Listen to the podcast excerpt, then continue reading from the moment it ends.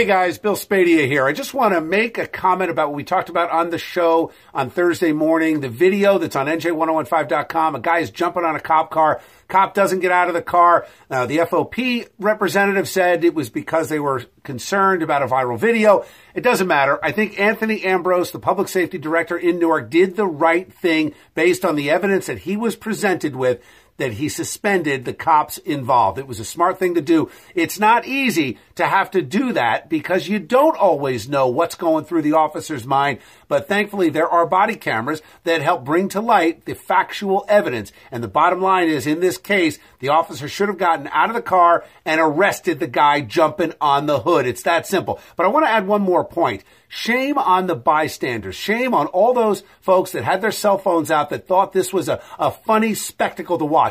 There is nothing funny about crowding a police officer, about getting onto a cop car, especially in the context of today where we have a lack of respect for our men and women in uniform. Look what happened in Camden just the other day. Two cops shot. Thankfully, they are going to be okay. And just to show you how effective cops can be, they returned fire. So there is a lot to be said about the dangerous job that cops have and the fact that any video at any moment could go viral.